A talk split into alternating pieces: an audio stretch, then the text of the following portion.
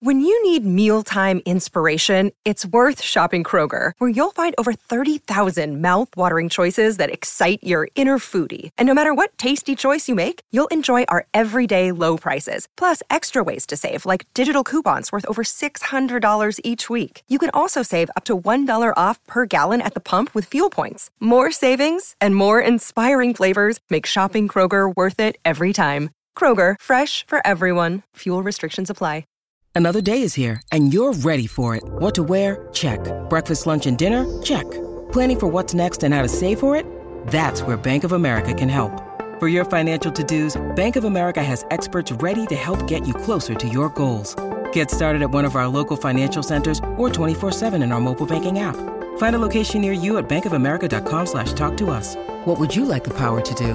Mobile banking requires downloading the app and is only available for select devices. Message and data rates may apply. Bank of America and a member FDIC. Mother's Day is around the corner. Find the perfect gift for the mom in your life with a stunning piece of jewelry from Blue Nile. From timeless pearls to dazzling gemstones, Blue Nile has something she'll adore. Need it fast? Most items can ship overnight. Plus, enjoy guaranteed free shipping and returns. Don't miss our special Mother's Day deals. Save big on the season's most beautiful trends. For a limited time, get up to 50% off by going to BlueNile.com. That's BlueNile.com. Okay.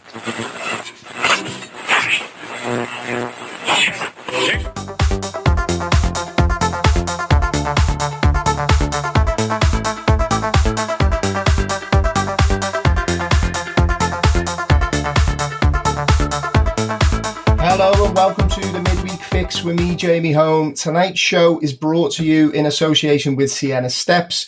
We're going to give you a little bit of an update on Sienna Steps a little bit later on in the show because there's been some big developments and we're going to need a little helping hand from you lot if we possibly can. Now, for tonight's show, we've got a packed agenda. We've had a good few questions come in on social media in advance of the show. So I'm going to try and get through the, the best that I possibly can.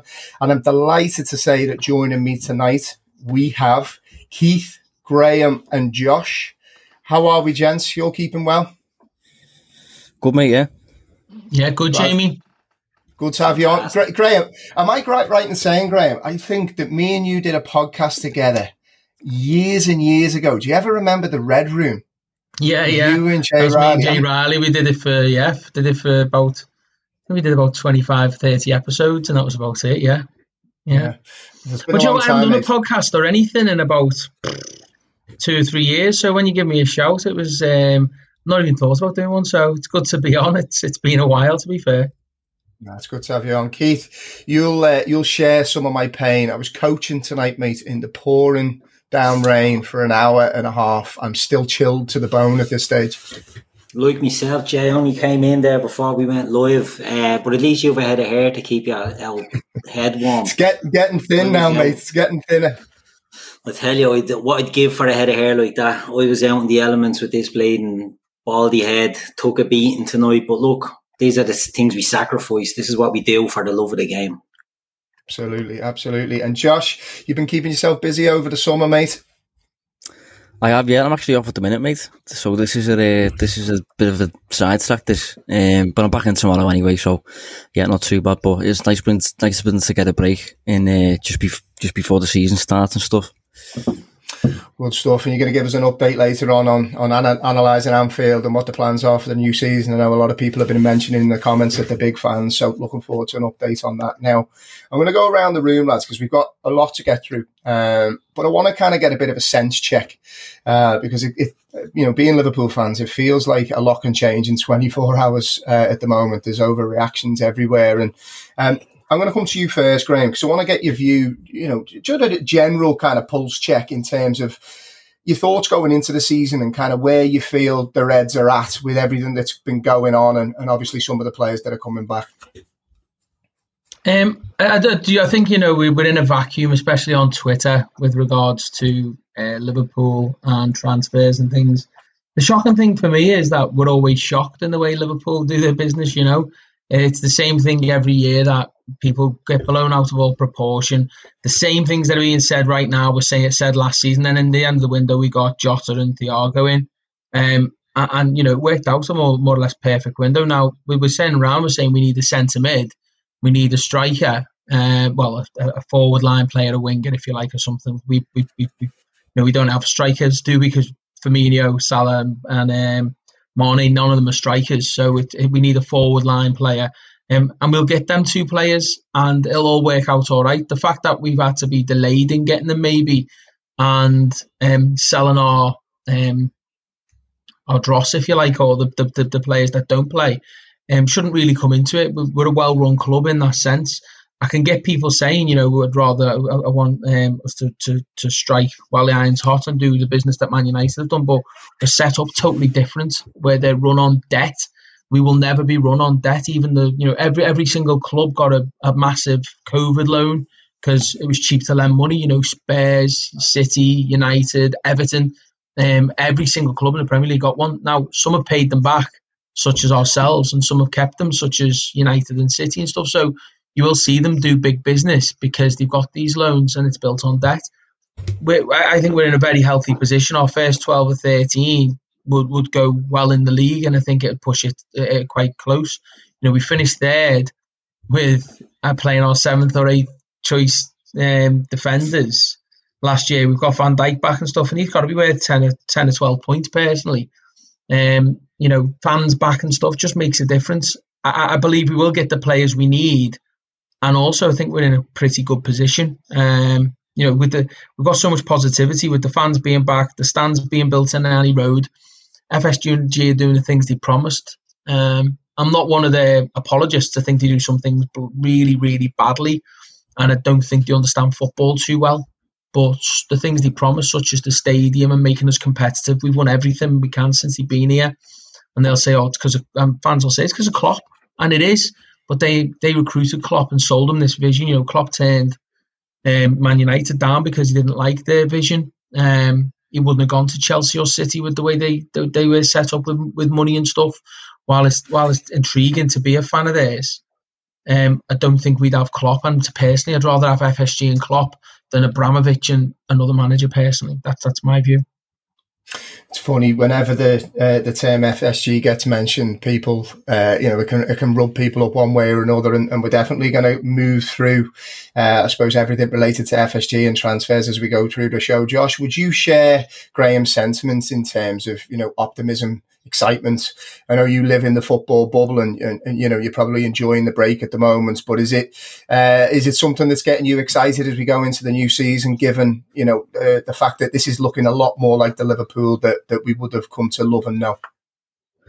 Yeah, you know I, I can only really echo what Graham said there, and um, I think what you've just mentioned there about the Liverpool we we know and love and stuff. I think people are really quick to forget how good that Liverpool side was. You know, we we pushed City close. I think first season, ninety seven points. I think it was. Then the following season, obviously, we won it with ninety eight. And then up until the, the centre back crisis, we were top of the league again, strolling it really. Um, I thought we were going to win it very early again, and then everything kind of changes on the back of a few injuries and stuff. So I think people forget just how good Liverpool are when everyone's available. And, you know, again, as Graham just mentioned earlier about Van Dijk being worth 10 or 12 points, I, I can only agree with that. And I think generally in the summer, you know, around transfer season, I think people do get a little bit carried away. I personally think transfers are generally overplayed as, you know, decisive factors, certainly in the season that follows. Uh, I think over a period of time, obviously, an accumulation of good transfers can deliver a title. But I think in one summer, for a, for a few transfers to, to massively alter the, the landscape. Doesn't really happen usually like that. It happens over a, a longer period of time. So, um, you know, despite everything that's happening, I'm relatively calm at the minute. I'm not really getting carried away, and it is one of them really strange periods in football, on and off the pitch. Really, you know, you've only got to look at the number of free transfers that are happening, um, cut price deals, Real Madrid get let, letting top centre backs go for less than what Brighton is selling their centre backs for. So and I'll just contract details in with that. But um, it really is an odd footballing landscape in the win, and Liverpool are in a really healthy position with that.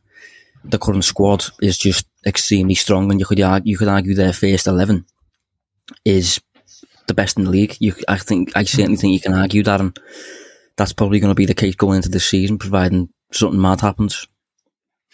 Yeah, it's, it's funny, Keith, because you know when you when you look at the quality of the players that are that are coming back into this Liverpool team, uh, you know the, the thing that's often thrown at the Liverpool fans that like me like myself and yourself, uh, and, and, obviously the lads who are feeling optimistic, it's it's always met with oh yeah, but they might not return the same players, and you know it, it it's not going to be just sort of business as usual for Liverpool.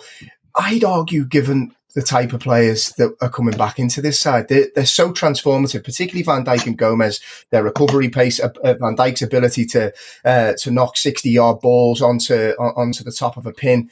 You know, he's transforming not only us offensively but also defensively. It it really could have that much of a, an impact on the, the season ahead. Yeah, really can. Um, I think uh, Josh was spot on what he said there that people are too quick to forget how good we are. Um, I think it's a fear that's ingrained in a lot of people. You know, to go two seasons like we did, ninety-seven points, ninety-nine points. It's it's hard to do when you're playing every game to win, where draws aren't even acceptable. There's a pressure and a pressure. Man City done the same thing. They done hundred points. They done hundred points with no pressure, no chaser, and then they done the year that we chased them down. And the year after that, I went sort of belly up. Josh touched on something there. We were we were ahead, you know, and then everything that could go wrong went wrong. So I think we forget, you know, if you read look, Twitter, it can be a cesspit. In all fairness, for reading comments, but you really think that we were yeah, a mid-table team. Do you know what I mean? The way people go on, we've got an elite team. Virgil van Dijk comes into this team, and I don't care if he loses a yard of his pace because his all-round game he's the type of defender I think who will just adapt to whatever situation he's in. So if he's a little bit slower, which I, I don't think he will, I think he'll still be quick. I think he, he's a huge difference and, and, you know, 12 to 15 points, it is going to be a big swing. But having, you said it there, Jamie, affect us offensively and defensively and to, to have that stability back in the defence.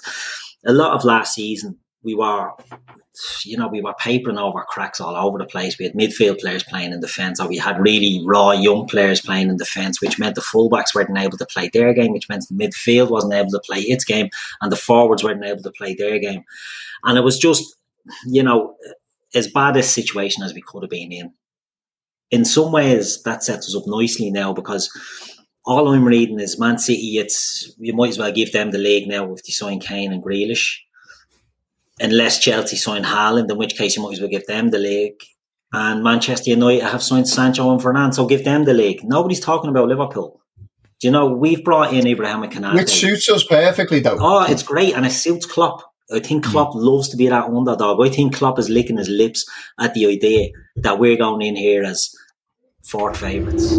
Maybe less Arsenal are getting a lot of heat at the moment, and Spurs are negotiating with centre backs all over the place you know, we could be seventh, seventh favourites for the league. Happy days, put the feet up because this is what Klopp will thrive on. And I think with the players that come back in, we're going to be a totally different beast than last season. We'll see the best of Thiago now this season. We saw it as the season went on.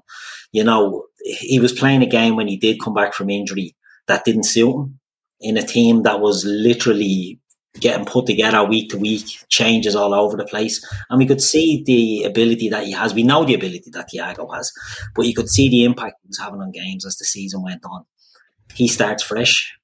You know, Van Dijk behind him, well, behind him and Fabinho and Henderson or whoever else is in there, you know, that pushes them up 10, 15 yards further up the pitch. Thiago was brought in, we were told, as a number 10. He didn't get to do that. This season, we're going to see a different beast. And it's a cliche.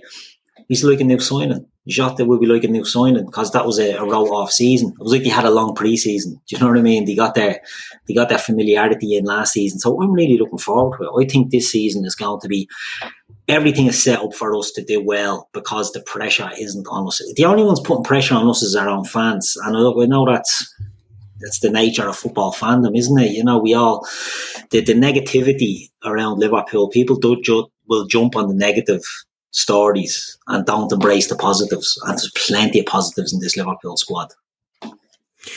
Graham, it's interesting because Keith makes a good point there. I always like to say that I think that the Thiago and Jota signings were meant to be transformative, and in reality, they had to become.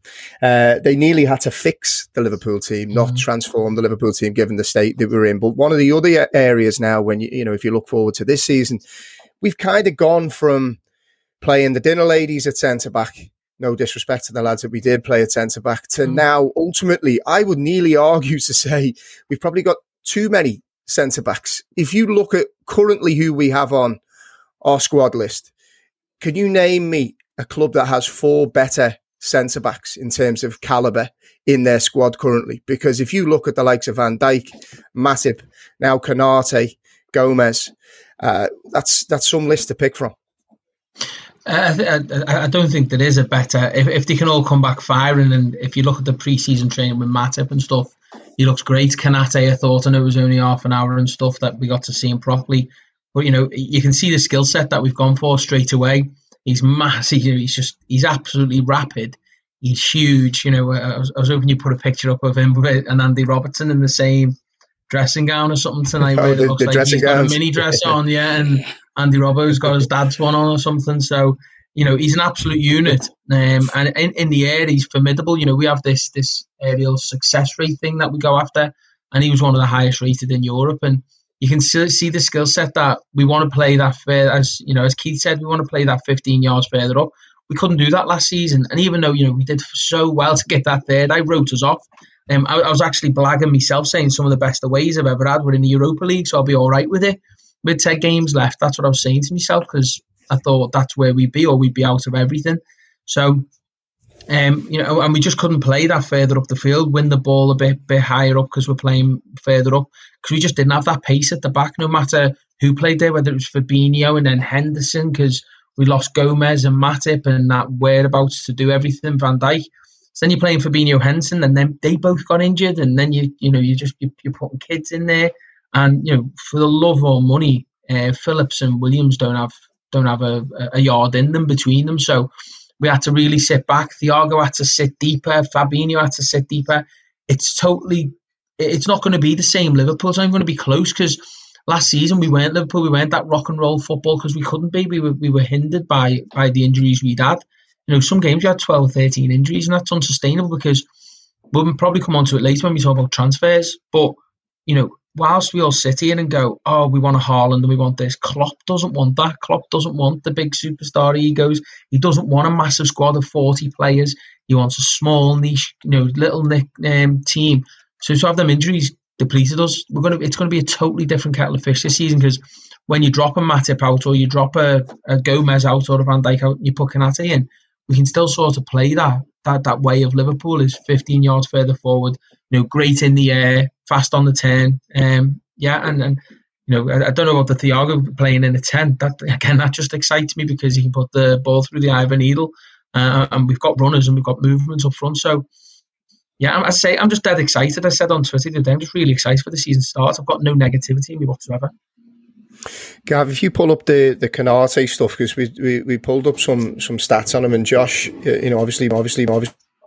So when Liverpool were, were linked um, with Konate, was this was this a link that surprised you uh, in terms of the profile of the player? What what have you made of him in, in the games and the work that you've done, kind of analysing him, uh, and ultimately some of the, the the early glimpses you've seen of him so far? No, I think what surprised me most about it, you know, on Analysing Anfield, the uh, the podcast I'm on every week, we, we try to keep ahead of this. You know, we, we'll flag a few players who we think fit the bill, basically. And uh, we, we actually didn't flag Konate at any stage, really. And the reason for that is because he's barely played.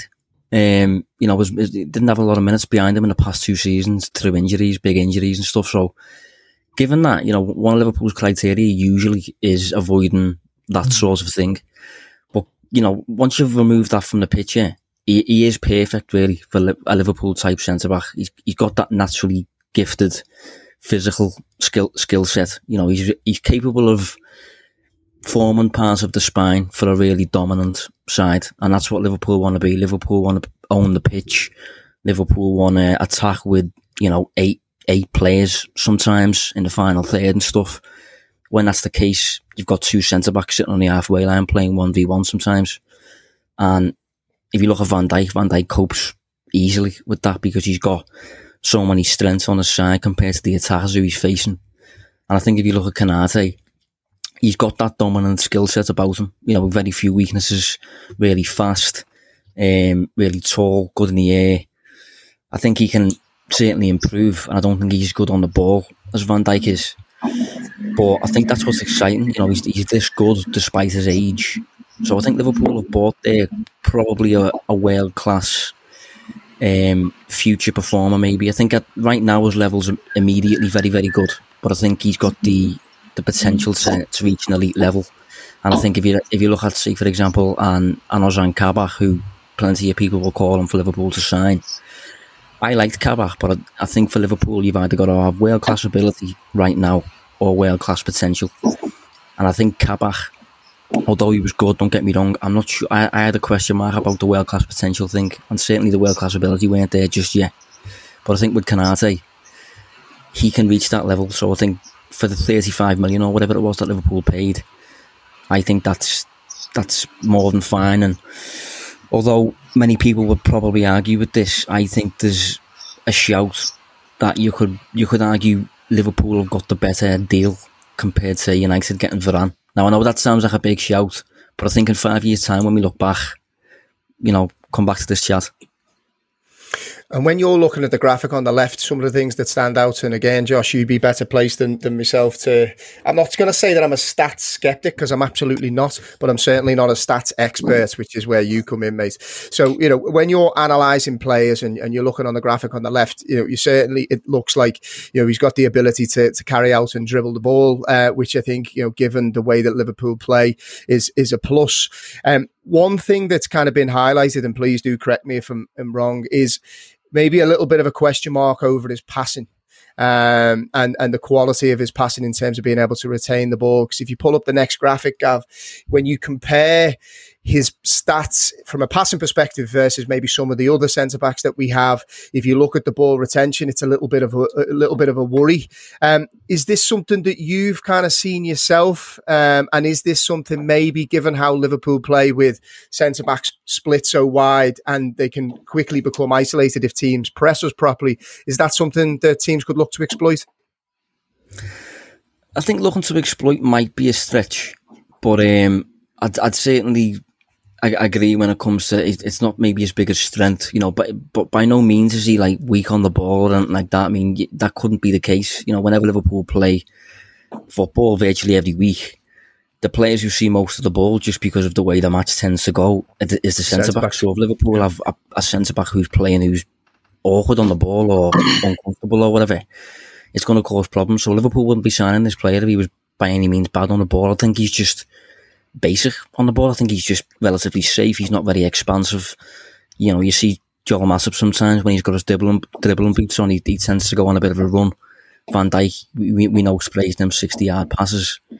Um, and sometimes the ball's over the top and stuff like that. But I think Konate's maybe got a bit less of that about him.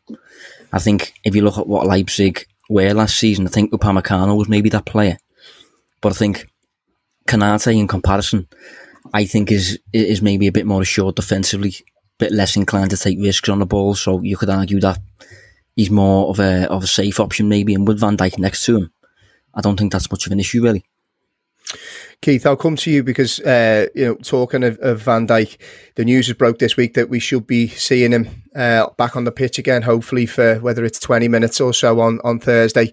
What a massive boost that is to everybody because I think the question marks were, you know, when are we actually going to see him out on, on the pitch? You know, is this going to be we rumble on in, into into the season and we still haven't seen him?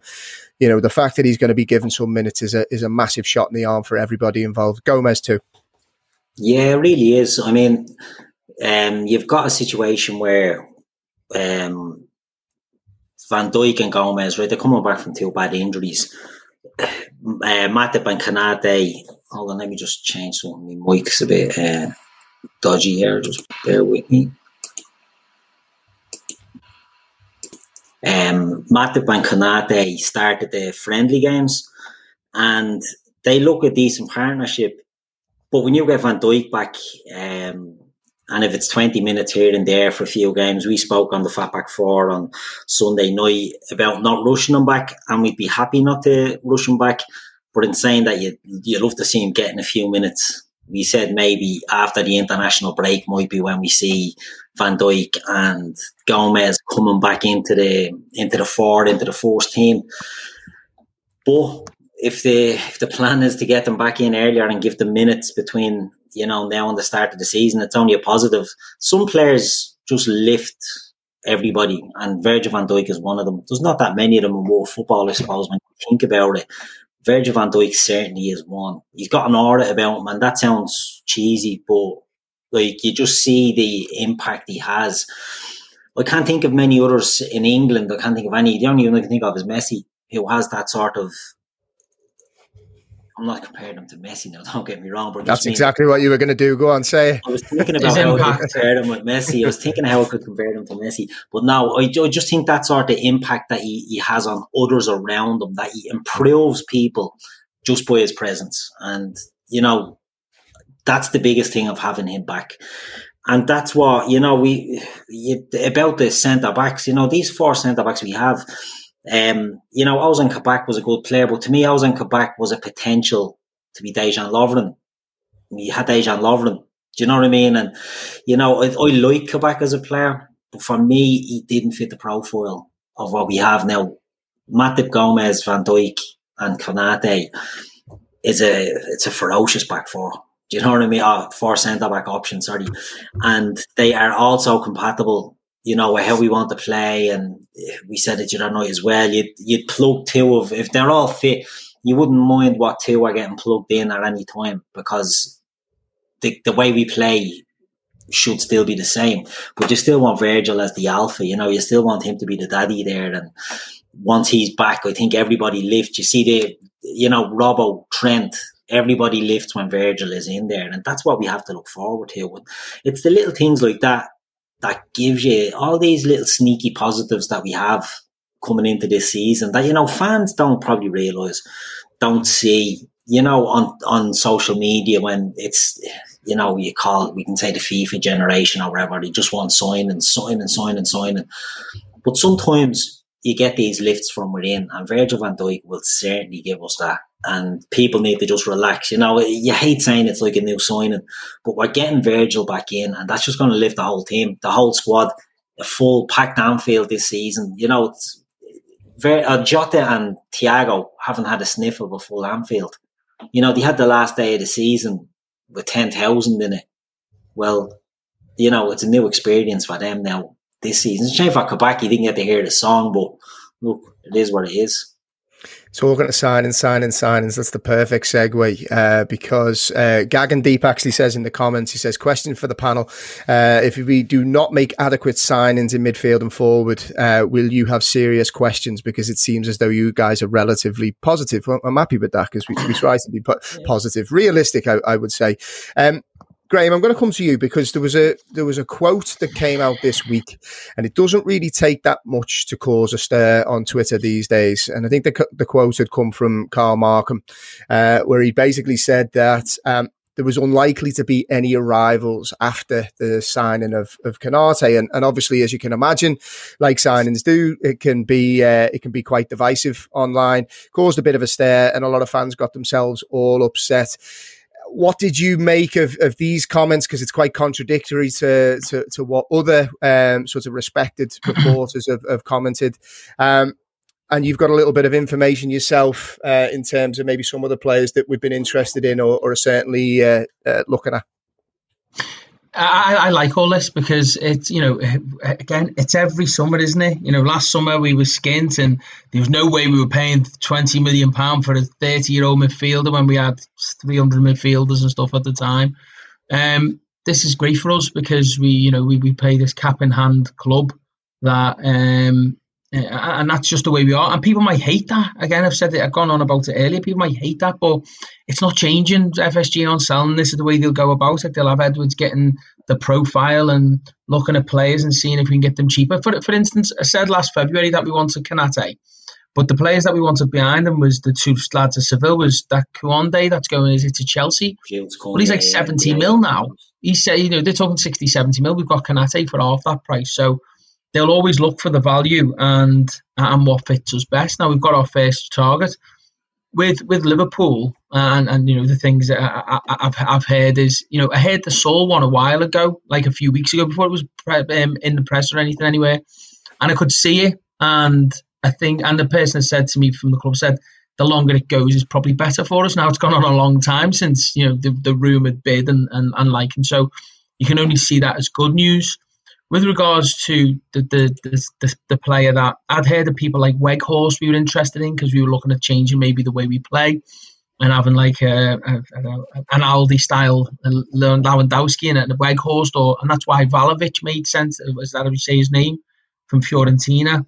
But um, the player that we've been linked to, uh, I, I, seen it in the press a number of weeks ago, was Chiesa, and I said, "Oh, what a load of shite! We wouldn't be able to come near affording um, or, or, or, having the whereabouts to make that deal happen because it's so complicated with the loan and commit to buy from Juventus. So I did chalk that down to just being bullshit. But I got told some last week whereby it could be a goer, and then today something more where you know it's it's something actively being pursued by Liverpool. But even the the person said said you know it's such a hard deal to do. But if anyone could do this sort of deal, it's ourselves, isn't it? With the the certain payment plans and certain things we can come up with and be creative. So it doesn't worry me because everyone I've spoke to in and around the club and even journalists and stuff, everyone I've spoke to is fully aware that we're going to get a midfielder and a striker. I would say the midfielder would be Saul. I wouldn't put my money on it's going to be Chiesa, but we definitely we definitely want that to happen. Um, but it's going to be in that sort of um, mold. Is we do need them two players. Um, but we've got to get rid of players before that because at the moment you're only allowed 17 foreign players. Well, we're at 17 right now. You know, we need to we need to be able to sell your your, Shaq, your Shaqiris. Because um, when you look at we've saw Wilson and Grujic, well, they don't make an impact because they've not been with us. They didn't play for us last season. They went on the squad list. We still need to get rid of active first team players. And I've heard, sorry, I've seen the commenters, oh, all, all the all the um, the budget's going to be taken up on renewals. I understand that, but when you're successful, the, the contracts don't matter really. You look at it when we won the league, and Salah was earning 400 grand a week because of his bonuses and stuff. It was fine because we were successful this season. He, he hasn't earned half as much because we weren't successful. So you, have got players like Milner coming to the end of their 160 grand a week deal next year and stuff like that. So contracts aren't a problem. They won't eat into a budget that is is to, for the first team. We will get him a midfield and a striker in and pause for that, but we just need to clear the decks first because you don't want to be ending up in a sort of Barcelona situation whereby you've got six or seven players you simply can't register. So um, we and we don't work that way. So uh, my, my, my the positive side of me says we will get them in because that's what I've been told, and hopefully it's the two that we we've just mentioned.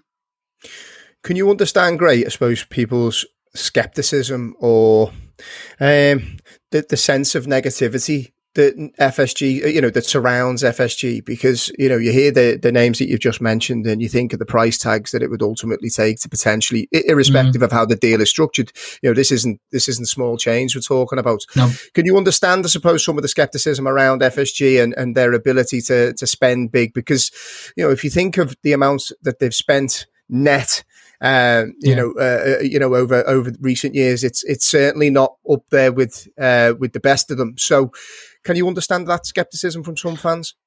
No, without a doubt. But eh, eh, and, there's two ways of looking at it, and my dad says it is with with FSG because where I might sound like an apologist for them, and four million a window in the last five windows. I think we spent twenty million net, is it, in the last five windows, not four million net a window. It uh, it is preposterous, like, and it's it's ridiculous to see the success we've had. Uh, and my dad always goes back to we won the Champions League and signed Sepp van den Berg for 300 grand and Adrian for free, you know, and, and, but then you go, well, what did we need? Because then we went and won the league and still did really well the season after. So they were proved right. And my dad says it is one of the worst things we could do was be successful in the way they've done it. So they've done this, they've had this structure. We've been successful. So they're going to do that again. Now, I, I, I do believe and I understand because at some point it's going to become a cropper. It 100% is because they do the same with the with the um, Red Sox over in, in, in, America, and they have peaks and troughs. So they have times where they go without a. They, they won the World Series for the first time because they had the Babe Ruth case, didn't they? And they won it first time in 80 odd years. Well, they've done that with us. And then they don't win it for a few years. Then they win it when they get it right again. Then they don't for a few years. Then they won it again. So they've won it three times. Now they're in a real slump again. I think that will happen with us, unfortunately, because the way they do things, it will come in peaks and troughs. And that that could happen. I think we're luckier in the fact that we do have Klopp and we do have the continuity of Edwards and stuff. and I do understand people being frustrated with them. I'll start being frustrated when we're not successful. Where you know we they give us everything they promised. You know, I, all I wanted was a Premier League, Champions League. We've been to two Champions League finals, UEFA Cup final. You know, champion, um, won the league, um, Super Cup, World Club Cup, best manager, dead attractive, sexy football, all that. I've had it all, and they've given us not they haven't given us anything, but they've they've facilitated us having the main stand on the Anfield Road, and, and people I know actually getting season tickets that were on waiting lists for like twenty years. So they've got they, they've they've got to buy from me. I do get frustrated. I'll start getting more frustrated when we're not successful. You know, I, I, I was frustrated that they left Klopp out to hang to dry in January. To be honest, um, I understand why now because they believe they could have got Konate now if they would have made a big signing, maybe wouldn't have got him in the summer. Um, so it, it, it's one of them whereby they're not going to change, not going to sell. So try and enjoy the good moments that we do have a lot of. Um, and then, yeah, if you want to give them shit in the bad moments, that's absolutely fine as well, to be honest. If we take a little look, and I'll come to you on this one, Josh. Um, you know, obviously, we've mentioned uh, and, and, I get a little bit nervous. I get a little bit nervous off the back of big tournaments. Um, you know, when, when players have done particularly well in big tournaments, I don't know, I just, just bad memories of El Hadji Diouf come flooding back. And I'm not for one second trying to compare the two before people abuse me in the comments. Uh, but obviously he's, he's, he's man of the moment at the moment. He's off the back of a fantastic tournament. And when you look at him as a player, Josh, is he somebody that would, fit the bill. Um, and again, leaning on you here, mate, to try and make sense of this lovely graph that we have on the right with lots of nice colours. Uh, but no, uh, you know, j- joking aside, he looks like a type of player who likes to run at people. Uh, you know, he, he likes to get on the ball. He likes to cause problems in the box. Uh, a real f- a threat from from the right or the left. Um, certainly does seem to fit our type of, of profile. Yeah, no, I think it's. I think you're spot on. You know, looking at the player, I think he he certainly fits the Liverpool type bill. Um, you know, this this graphic here that you've got up, that's just his his frequency of, of certain actions and stuff like that. And it's it's a few seasons old, but I think just based on that, it's not so much the size of the radar that you want to look at. It's, it's I suppose where the areas where he stands out and stuff. And straight away you can see he's in the top percentile for shots. So he's obviously a keen shooter. Uh, that looks like I think that's 3.8 shots on a per 90 basis, is it? So I think last season, I think Harry Kane was the the keenest shooter in the Premier League last year with about 3.8 per 90. So I suppose that offers an insight into Chiesa as that Mane Salah type inside forward who's going to score goals and stuff from, from a wide position. Um, some of his shots I do think are a bit wild. I think he can improve his shot locations and stuff like that. But he's very much in that intense, very active, very busy type forward who's very physically good, fast, um, in your face, good on the good without the ball as well. And um, I can believe the link. You know, I, I, certainly think he's a he's a Liverpool type player. He's he's a Klopp type player, a little bit messy on the ball and stuff like that. But ultimately, he's got output to his game. He delivers. Still fairly young very few weaknesses. So I, I can believe all of that really. Um, and I think, you know, when it comes to United moving forward, getting their business done early, Liverpool obviously did that with Konate, but when it comes to deals like this, you do have to kind of watch the market in a way. It's a little bit of a cliche line, but you, you have to monitor things basically. Because, you know, if you look at Juventus, who I think they either own the player now or on the verge of owning the player, it's a little bit messy, that situation, but Juventus are one of the three European giants at the minute that are a little bit all over the place when it comes to the, the financials and stuff like that. It's no coincidence that them three were the last three left in the uh, European Super League. You know, Real Madrid, Barcelona, and Juventus because they, they need a way out basically. So I wouldn't be surprised, given how Liverpool operate, you know, thinking outside the box and all that sort of stuff. I wouldn't be surprised if they were monitoring that and thinking, you know, if Juventus needs some form of way out there because they're paying Ronaldo absolute tons, and they only just qualify for the Champions League as well. Um, so I wouldn't be surprised if they're monitoring that situation, and if something comes up, if, if they need a way out, Liverpool can kind of offer Juventus a bit of a solution. But you know, as Graham said, I'm sure it'd be a really difficult deal to get done. But given his quality and the level he could reach, I think uh, I think it makes sense uh, to keep an eye on that one. Out of curiosity, Josh, to stay with you, based on the type of profile of player that Liverpool would be looking at. So, you know, I think it's no secret they're looking at uh, a, a, wide forward um, or, or, someone to play in the front three positions and a, a, midfielder. Who would you have had on your shortlist? don't know where to start. Um, I think it, it, I think it depends how you're going to do it. It really does, and it depends who Liverpool get rid of. That's kind of why you need to see what you're doing first. Because, say for example, Liverpool keep Shaqiri around, and maybe Harvey Elliott impresses to the extent that he stays with the squad. That means you've kind of got three players who want to pl- occupy that right-sided forward role with Shaqiri, Salah, and Elliott, all of whom I think are left-footed. So say for example you've got Raphinha on your shortlist. Raphinha also wants that slot and is also left footed. So you're probably not going to go for him. You might go for a number eight slash number 10 type player like a Mount. Obviously, you're not going to go for Mount, I'm not saying that, but I mean that type of profile. So maybe Houssem maybe at, at Lyon. He's maybe a type that Liverpool have looked at. He's been around for a few years and he's still very young. Um, but it really does depend how Liverpool's squad shapes between now and the start of the season and who who leaves and who doesn't, how much Harvey Elliott impresses and stuff. Um, what Firmino comes back like, you know, we know Firmino's inclined to come back, having put on about four stone. So I don't know. We we have to keep an eye on things, don't we? And Chiesa certainly fits the bill for me. He's, he's, he's definitely the type of player I'd be interested in. Um, but yeah, the, it, it's a, it's a difficult one. It's one of them that you've you've kind of got to stay on top of, really. just to, to move on to, to the socials, because I'll come to you on this one, Keith, because there was a question that come in uh, from LFC for Life. And the question that they sent him was that people talk about uh, people talk about the the need for another midfielder or attacker, uh, but isn't a backup right back the biggest issue in the squad? As a long injury from uh, for Trent could hurt us more than anything as we go into the next season. What are your views on that?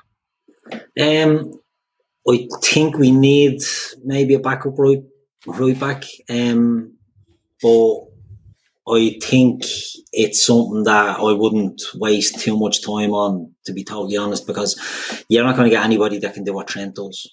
And, you know, Neco Williams struggled, in my opinion, in there um, because he wasn't Trent. Uh, I think the young lad tried. He, he had some decent games, but when he when he wasn't hitting 70 yard diags into the run of the opposite winger, people were getting on his on his case, and it's a hard role to fill. So, right, I understand. You know, we do need somebody that can do that because if you look internally, Milner can do it, but Milner's 35 now, I think. So I don't know if he wants to be playing down doggies at right full. Gomez is being talked about as doing it. Um, Gomez some people, Gav, doesn't like Gomez at right back. I think he's solid. He can play right back. He can't do what Trent does. Um, but playing right back, I don't know if that's good on him coming back from injury. You know, I don't know the type of injury he's had, whether he wants to be. Although I suppose we don't really play where our fullbacks are going to be under huge pressure, so he's not probably going to be on the turn much. But when you think of Ox, Ox at right back, you know, when he was at Arsenal, he played. Yeah, yeah, yeah he was at Arsenal, his last half uh, of the season, he was he was, he right back, he, for the whole? That's why he more or less left. To be fair, so I don't know whether he'd want to. But my guy, Graham, I, I, I, said that in a in a podcast uh, a couple of weeks ago and do, got dogs abuse. I'm I'm on the right, Ox, okay. I'm at the I'm at the Oxa fullback train, and I'm not going to get off. Um, I, I, think he I think he has the. I think he'd be creative. Yeah, I, yeah. I, think that the challenge that I think we face, and particularly for, for Neco when, when he plays there, is his inability to go on the outside. I don't think he, he mm-hmm. like he, he, doesn't seem to beat a man, and what he always looks to do then is, is come inside. And one thing Ox will will do is you know, he can beat a man. He can get to the byline. He's got good quality. Um, you know, he's, he's obviously quick across the ground. Um, and then obviously with the recovery pace of the, of the big lads, if they're back, you know, that, that would make things a lot easier. I think Trent probably suffered because he was playing with two lads at centre back who were quite slow. Uh, so it was probably highlighted a little bit more when he was getting further up that, you know, there was probably bigger gaps than there would usually be because usually Gomez would, would come, uh, cover across all the like. So I'm, I'm definitely on that train and I'm, I'm happy to take more abuse on that that one. So I'm glad that you glad that you brought it up. Um, they seem to be talking a lot about Ox as a false nine, and even last season, Klopp was saying that you know he can he can do that. Whereas usually Klopp moves players back, like mm-hmm. at Dortmund, his fullbacks were wingers that you move back, like Piszczek and um, uh, Schmelzer and all those lads were all sort of attacking players that he pushed back, and he always tends to prefer to move an attacker back. So I think the the Ox shout is an excellent one. Um, I personally would try. I think Ox, Graham, you're right. He, he had the hump about doing at Arsenal. But if you're doing at Liverpool and you're challenging for titles and you're winning, I think it'd be a lot easier for them to swallow. Do you know what I mean? Rather than having to do it against Liverpool or Anfield and he's on the end of an absolute spanking. Yeah. I think it's an easier one from the swallow. But a name that's getting thrown in the chat there a lot as a sign and is one that I recommended as well for the right back. Someone like uh, James Ward Prowse, you know, someone that has the delivery of a Trent. He's not right back, but you know, you buy a James. I'm not advocating buying James Ward Prowse this issue with I think English players, the price of them is scandalous as it is. But somebody like James Ward Prowse in there who has a good delivery on him if he was happy to run up and down lines would be an option there. I think Liverpool what I'm trying to say is I think Klopp will always try and think outside the box, looking to fill Someone's in put Tavernier. Tavernier yeah, he got, mentioned, he, got, he got mentioned the other night as well on, yeah. on, on our show, and it's a good shout because he's he's you'd get him cheap I mean, his wages will be low. And surely he'd be happy to go in there. Mm. It's a hard role to fill when someone knows they're going to be the backup that will get very few minutes. Look, Tsimikas on the left. We forget about Tsimikas coming in. He, it was a bad year for him. He got COVID. He got injured. He's playing behind Andy Robertson. But it's a tough one to ask when you're bringing someone in. You know, you can say to an attacker, they can have all the confidence in the world that they'll get into the team. But if you're playing behind Trent Alexander Arnold, it's a hard sell, you know. So maybe someone like Tavernier would be a good one that would would take that on. So yeah, just I'd like to see them being a bit mm. creative, but I think a, mid, a midfield and an attacker is priority over a, a yeah. backup right full. Yeah, I, I always think when, when I look at Klopp, I, I think he'll always look for in squad solutions where possible. Um, and, and I think the two positions that you just mentioned there, Keith, I, I, I don't think we have them necessarily in the squad. So I expect us to, to, to go and buy in those two areas once we're able to shift a few on. But I want to move the conversation on a little bit and I want to come to you on this one, Graham, because another thing that rocks people, um, uh, you know, online is other clubs' business. There's nothing that, mm-hmm. that, that sort of rattles the hornet's nest like other clubs buying players, like it's some type of guarantee for success. And obviously, look, to be fair, we're all Liverpool fans on, on the podcast. I have to say, um, United, I think, have done good business in getting Varane in for the cost that they have. I think he's a good, you know, he's a, he's a good, very good player, very experienced, mm-hmm. and for the for the money, I think you said it earlier, Josh. You know, you look at Ben White, the the money that Arsenal have paid for him, and then you're looking at Varane. It looks good business. Sancho's a great player, irrespective of what they paid. He's he's a big talent. Um, and then you've got the likes of City rumored to be going big on on Kane and and Grealish. Um, Sam Lee sent a question in, and, it's interesting. You know, when you look at the sort of the, the situation that the other top sides in, and I don't like this term, the top six, because I think there's a couple of clubs that are doing well to be included in that these days. But um, when you look at the, the teams that are going to be challenging, I'll say for, for next season, what do you think the landscape looks like in terms of their squads? Uh, you know, who do you think needs a little bit of work, and more importantly, where do you think Liverpool rank against those? The thing is, I, I, try and look at it in the fact of, you know, when you look at United, and don't me wrong, Sancho's great player. Does he improve them? No, with their front three, you know, Cavani was great. Um, Rashford's okay, he's, he's, he's poor at finishing, but he's great. You know, does it pull back Greenwood, who's who's a really good talent? Um, do, does he definitely improve them? Does he add more goals and stuff like that to them? He doesn't make them any quicker because he's not fast. Um, Varane, yeah, he's he, again. It's that that's such a United signing for me.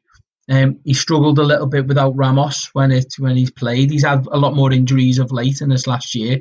Fantastic player, four times Champions League winner, won won everything there is to win. Um, I just don't know whether it's the right time in his career to maybe come here and stuff. So I'm not really bothered about the United signings. They are what they are, and they've got the manager. So I don't really, I'm not that bothered. Um, City getting Kane and Grealish, I've got a really mad take on this. Eh, Kane is fantastic, one of the world's best. but again, I think they, they both make them slow in the build up. Um, they're not fast. They're not gonna, you know, they're not gonna. And and I know City do a lot of building up and ticky tacking and round the box, but they were at the most frightening when they had like Sterling and um, Sane and all that running at you, and um, they were just quick and they do quick into the. I just think it'll be all build up, build up, build up for me, and um, that, that work. You know, they'll win games, they'll win a lot of games, and they'll they'll do really well. I don't. I'm not that arsed. I don't think it's as bad as everyone's making out personally. And maybe that's me just being rose-coloured glass with Liverpool. But you know, if we finish the window with a, a good attacker, um, a Chiesa or a or a Vlahovic, which rests Bobby at times and stuff, and we can change the way we play and maybe we're more in the air. Um, Konate and Saul, I, I, do think we've covered we've covered the areas we need to, and, and I prefer our squad to others, and I think that would give us the depth we needed. Um, you know, I think 160 million for Kane it's Tottenham of you know Levy has had the pants down if if, the, if he create if he gets that, and I think even 100 million for Grealish. I think again it's it's outrageous. 850 grand combined in wages and stuff. I just think it's it's what that creates in the squad. Do you know I mean that's why I'm I'm I, I love Haaland and, and on all them and, and Mbappe's and that, but imagine bringing one of them in on 600 grand and then you've got Van Dijk on 200 grand or Salah on 200 grand. It'd just be it just be carnage, you know. And we're not that type of club. We don't have that sort of backing. We don't have billionaire owners. They're not billionaires, even asset wise. Um, they're a group of billionaires, but I think we, we, we do it the way we do it, and I do I do like the way we do it. Um, and I said before, I'll start getting pissed off when we're not successful. None of the business that people are doing worries me, and if everything goes ahead that everyone's saying so Varane and all that, and um, even Konate to Chelsea, you know, he's five ten and stuff. Does he fix problems? I don't know. I think I'm just not that bothered by it. If we can keep everyone fit, we, we, if you if if if you finish above us, you're winning the league. I think if we keep everyone fit. Josh, I want to come to you because there's a question that came in. Uh, so when I get in terms of where do you rank the, the Liverpool team against uh, the nearest and dearest at the moment. But then another question for you that came in um, was your thoughts on Jarrod Bowen, the links to, to Jarrod Bowen. Do you think that this is kind of clickbait at its best, or do you think that based on the type of profile that Liverpool would uh, would go after, do you think that there's something maybe a little bit more legitimate behind it? Yeah, I spoke about the the uh, link last week. I um, I I don't think it's it's nonsense. I think there's something in it. Um, but I, I reckon shortlist wise, I wouldn't be surprised if he was like, you know, seventh, eighth on the shortlist, nowhere near the top or anything like that. I think if you look at him as a player, I think he's quite Jota like, but not as good. That's that's kind of simple as that, really. I'm not going to be as good as I, either. I think he's quite two footed like Jota, versatile across the front line like Jota. Um, good finisher, able to running behind and stuff like that. But he's simply just not as quick. He's not as dangerous. Doesn't score as many. Um, so and he's English, so he's probably going to cost more. Um, so I don't think it'll happen. I can't see that one happening. But I think as a player that Liverpool might like, I wouldn't rule that one out. I think he's probably, as I said, on the list, but just quite far down. I think he's similar to Jota, similar to Werner, but just nowhere near as good. Keith, we we've spoken about Jarrod Bowen before, and, and, and Josh makes the point there. You know, he's potentially seventh on a on a Liverpool shortlist, and Graham mentioned something before there, which I think is interesting are we living in a, in a, is it a pipe dream to think of Liverpool bringing in these these blockbuster signings? Because it you know you've seen it at United. The ripple effect that it causes when you know players are getting massive salaries and then maybe their position in the squad or their performances don't don't justify those those salaries. What that does is it means other players in the squad then come knocking on the door and there's some difficult conversations and you automatically see them when these other players are getting contracts renewed. They're asking for more they're asking for more they're asking for more do you think Liverpool are just having to box clever, uh, you know, and, and kind of live within their means? And if this means bringing in the likes of a, of a Jarrod Bowen, who, you know, could potentially come in, uh, you know, he's not going to upset the apple cart. Um, you know, I think, uh, uh you know, is that something a little bit more realistic? Yeah, as Josh said, Jarrod Bowen, people think it's it's an unrealistic one. I I think certainly not the top target as as Josh said, but you can see why Liverpool would like him. He's a hard working player. He's he's both footed. He's he's quite direct. But I'd be surprised if you know he was the type of player maybe that that we do go for. Um, we're we're in a situation now where we we have a wage budget, a wage structure. We know what it is they get performance bonuses, you know. So that's why we're paying what the third highest wage bill in the world or in Europe or something. We're way up there in the in the wage bill, but we don't give out 400, 500 grand a week to a player because if you do that, you're you look at other clubs who look at Manchester United would say, you know, the, the rumour that the figures going around for Fernand, while it might look like a cheap transfer, it looks like a whopper package that he's it's going to cost him. And it's a risky one, you know, it's 400k a week, someone was saying. You know, they, they threw money at uh, Alexis Sanchez and absolutely the boys that were performing for them formed an orderly queue and went in looking for their pound of flesh then. And if you're earning that money on the regular, do you have the hunger to go out there and perform? I don't think so. I think history shows that, you know, look at Meza Ozil when Arsenal gave him all that money. Don't think he ever tried again. I like Meza Ozil, he's a good player, but he just didn't have the hunger. Look at Aubameyang last season, signed the big whopper contract at Arsenal, had an awful year. You know, if you Liverpool were to go and give look, I think Kylian Mbappe is absolute generational talent, make no mistake. But Haaland's a good example. People are saying, oh, why are we not in for a Haaland? Why are we not in for Haaland?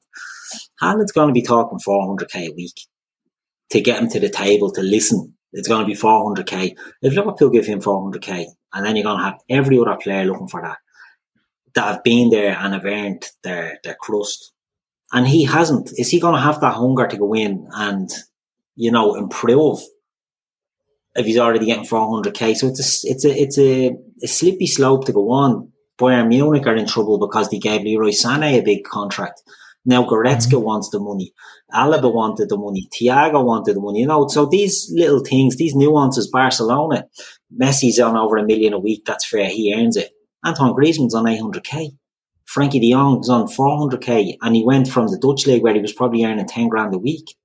You throw big money at these players and you're just causing problems for yourself. So we think Liverpool are right to, you know, look for hungry players at an age. And that's why Chiesa is very interesting. He's 23 he's in that prime Salah, Mane sort of range where you bring them in at that age, they're on the cusp of becoming superstars and you get them at the right time. It's about timing when you bring in the player. Klopp always says it. You know, we don't want to buy the superstar, we want to make the superstar. And that's what I think Liverpool do. People look at it as being cheap and it's being tight, but it's a sensible business model, in my opinion. Is it sustainable long term going forward?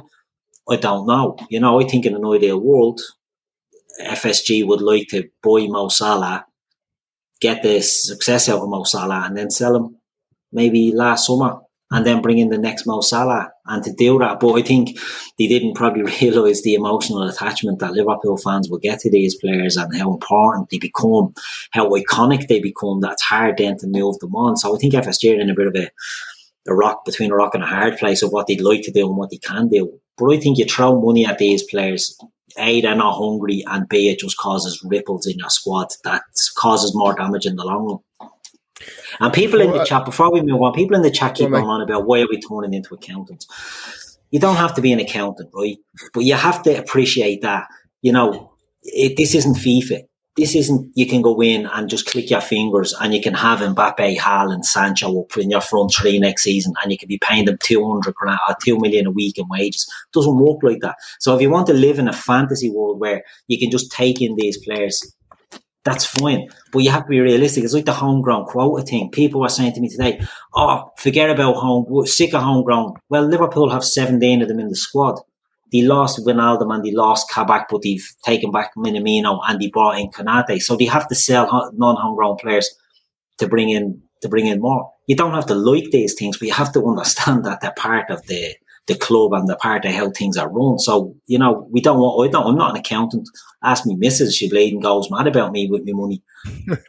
but if you you have to appreciate and understand how Liverpool operate if you think, you know, you can talk about bringing in all these fantasy signings. Oh, why can't we give four, five hundred grand a week? Because we're not run that way. So people can get annoyed about saying we're being accountants, but you have to live in the real world if you want to get these things done.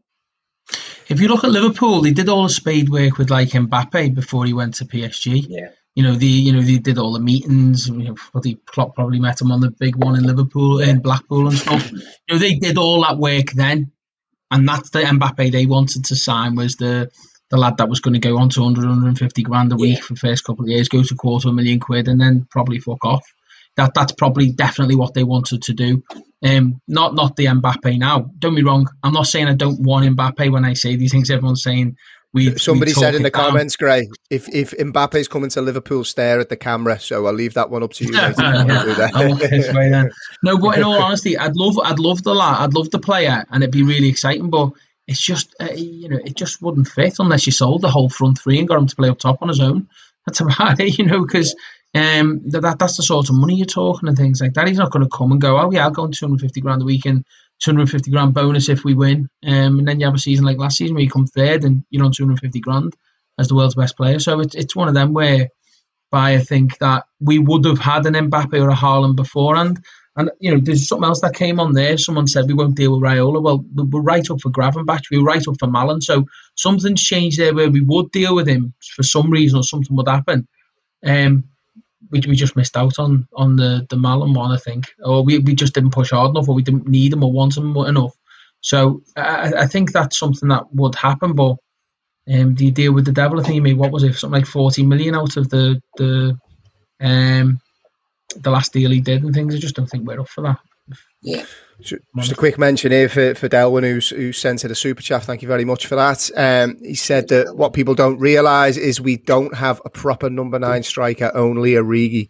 We need to strengthen the new striker position in the summer, not a winger like Sarr or Bowen. Vlahovic would be look, worth looking at. uh, look, someone we should look to get, I think he's, he's trying to say. So similar to what you were saying before, Gray, and, and I, I agree. Um, I also, though, at the same time, I actually like Mo Central. Um, I like Yeah. the idea of, of Mo Central. I love the way that he, he's, he's able to occupy defenders, spin and spin and roll, uh, and I just think it gives him a, a different problem to to think about. But what I want to finish on, lads, because we're just over the hour now, and look, I think everybody knows now when I do these shows, I've got Love Island to go and watch. So let's get this uh, let's get this wrapped up, right? Um, I want to I, I want to touch on a couple of things. Uh, I want to finish off by ultimately getting each of your view on what you're most excited about for the season because I always think it's important to finish on a positive, um, you know, and, and, and I think there's a lot of uh, unnecessary negativity around Liverpool, and I think people are, f- are quick to forget just how good this Liverpool team is. So I want to do a quick round table uh, just to get everybody's opinion on what you're most excited about uh, for for the upcoming season, and I'll come to you first, Keith. I'm excited to just see fans back in the stadium, to see Klopp with a smile on his face, and to see Liverpool back with the the, the verve and the this the sort of style that we're used to. And I think all three are connected. You know, I think Klopp, I think the players need to be in a full Anfield. I think Bobby Firmino needs to be in a full Anfield to to get back into his groove if he can. But I just think it's all connected. Happy Klopp, happy fans, happy club, happy season, Happy us, happy day trippers. happy out. Josh, what about you, mate? I think two two things for me. First would be seeing Van Dijk back on the pitch because I don't want to get carried away, but he is genuinely the best centre back I've ever seen play. Um, so, and it's nice to see him represent my club. So, and I think he, you know, it, it, it's not an exaggeration to say that he transforms the whole team in terms of the the way we attack, the way we defend, the way we attack set pieces, the way we defend set pieces, just absolutely everything. So, seeing him back in red, allowing everyone else around him to benefit from him being on the pitch, I'm looking forward to seeing. And Anfield, you know, seeing Anfield full and um, using the power of Anfield in certain matches when it's tight, when Liverpool needs to find a way through, when the performance isn't maybe there, and we need another way of getting over the line. When we're competing in knockout competitions, specifically the Champions League, and we can use Anfield in the first or second leg. Just when you're a part of that, um, you know, I'm from Liverpool, and sometimes I've greeted the coach a few times and stuff like that. You do feel unstoppable, and I think I don't think it's a coincidence that okay, Liverpool suffer from a centre back crisis and stuff, and a few injuries in attack as well. But you know, that Anfield run where we lost something like six in a row or whatever it was, yeah. that would not have happened if there was a full stadium. So those two things I'm looking forward to going back to normality, really. What about you, Gray? Yeah, I, will echo the, what the lads say. I'm lucky enough to go to for a season ticket and go to all the, all the home games and a few away. And because they've said everything else there is to say about Van Dijk and Klopp and that, the thing I'm really looking forward to is um, seeing Thiago. No way you watch him on the telly and you see them passes, and it's just a joy to watch. You, there's things you see at the match you don't see on the telly, and that's no dig to anyone not being able to go to the match. I'm very, very lucky that I can. But the, I could imagine his off the ball stuff to be as good as on the ball. Know his movement and his speaking and um, and his bringing players into the game and how he looks and, and, and looks at the rest of the pitch and stuff. So I'm really I've never seen him in well I went to Palace game the last game, but so I've never seen that in a consistent run and um, probably him. I'm looking forward to singing his name and letting him know what Anfield's about like. So yeah. I have to. I, I don't think anybody will be surprised to say that mine would be Thiago as well. I have been, uh, I've been uh, banging the drum for Thiago. I think my missus and kids know at this stage that I probably love him more than I do them. So uh, everybody yeah, knows that, Jay. Everybody knows it. Yeah, um, yeah. I think the idea of, of seeing him being the conductor of an orchestra um, and mm. just everybody, players and fans, singing to his tune is, is something I've been looking forward to since the, the, the day I found out we signed him. So, yeah, that that's definitely one for me. Now, uh, just to, to wrap up, a couple of things to, to, to call out before we finish. Firstly, massive thank you to Keith, Graham, and Josh. Uh, Josh, before we go, um, I think we've got a few analysing Anfield fans in the in the chat. Uh, we certainly had some mentions before the show about uh, you know the fact that they're big fans. What have you got coming up for the new season? Season?